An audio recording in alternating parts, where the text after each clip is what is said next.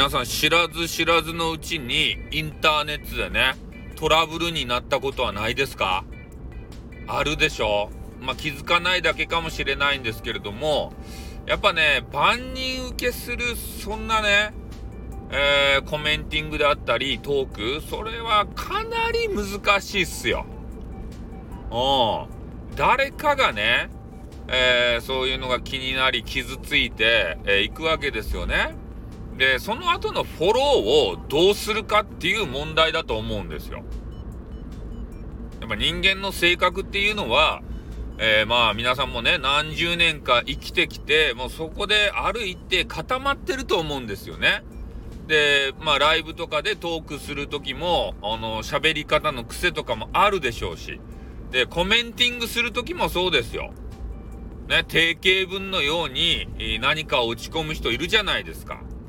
ね、コマネチとかね、部屋に入った瞬間、コマネチってこう言われても、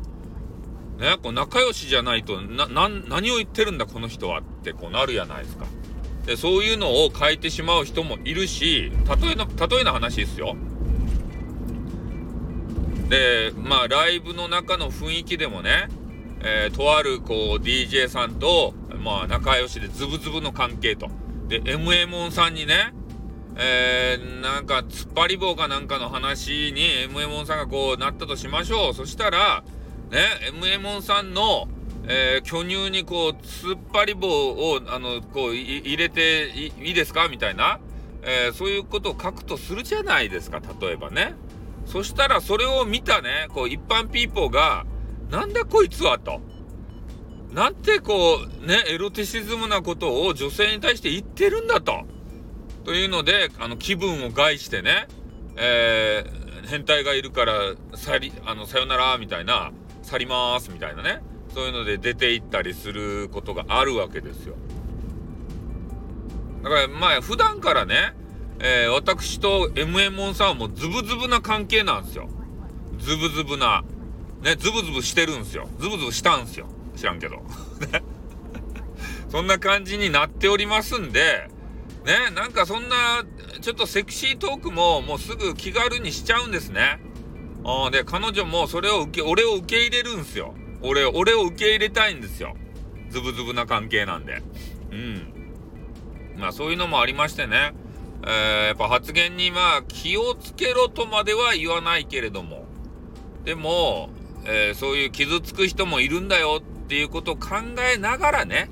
えー、コメンティングなり発言なり、えー、した方がいいんじゃないかなっていうアドバイスでございますよ。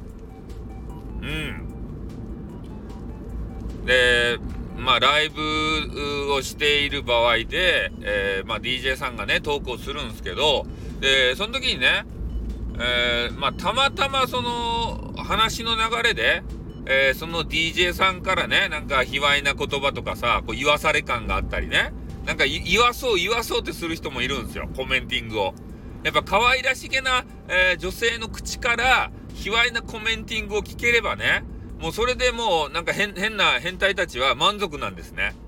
おもうネタができるんですね、夜の。なんか知らんけど。だからそういうのをなんとか引き出したい人がいるわけですよ、中には。で、そこにね、たまたま部屋に入ってきて、それをあの聞いた方、遭遇した方で言うと、あ、この部屋は、そういうあの類の部屋なのねと。